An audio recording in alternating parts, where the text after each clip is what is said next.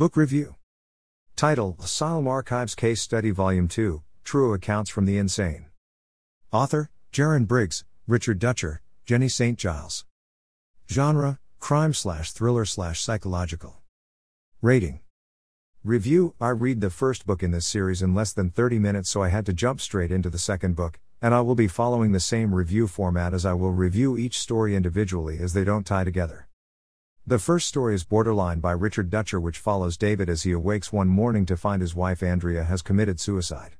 We learn that Andrea had borderline personality disorder and that in the time they had been together, she had made herself so dependent on him that he couldn't leave her even if he wanted to.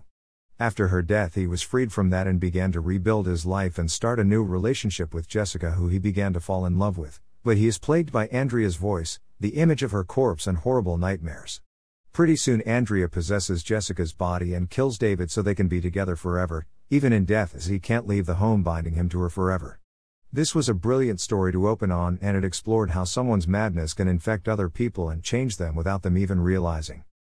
The Dead Rise by Jenny St. Giles follows three siblings all gifted with psychic abilities. Eva is a police officer who has visions like her brother Devon, but their sister Iris has had her mind hijacked by a serial killer and he is getting stronger. Eva knows there is a connection between the killer and the old asylum, but there is a real possibility that the killer is dead, so they decide to contact their aunt for help. In addition to all this, Devon has seen a vision of Adam, Eva's sort of boyfriend, dying to save her, and she also wants to prevent that from happening. Eva follows her visions to try and uncover who the killer is and stop them before their visions come true, which she is able to do, and she is able to keep Adam alive as well. But the ending is very dark as we learn through Iris that even though the killer is dead, he is gone for long and will be back to raise some more hell in the future. The Dead Rise reminded me of The Dead Zone and would be amazing as a full length psychological thriller. The final story is Bounce by Jaron Briggs belongs to Richard who is being held in an asylum after supposedly murdering his wife and four others including a police officer and a child.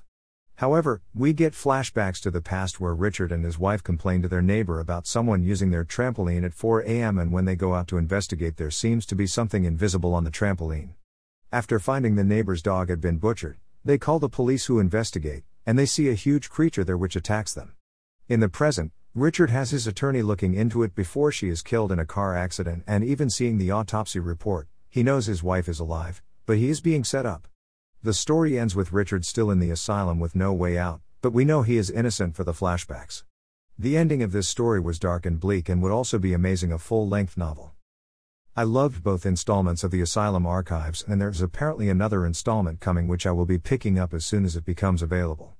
I highly recommend this series along with the Dr. Harper Therapy Files as they are short and can be read quickly, but they are extremely dark and gripping. Buy it here. Kindle edition, amazon.co.uk, amazon.com. Also see Asylum Archives Volume 1.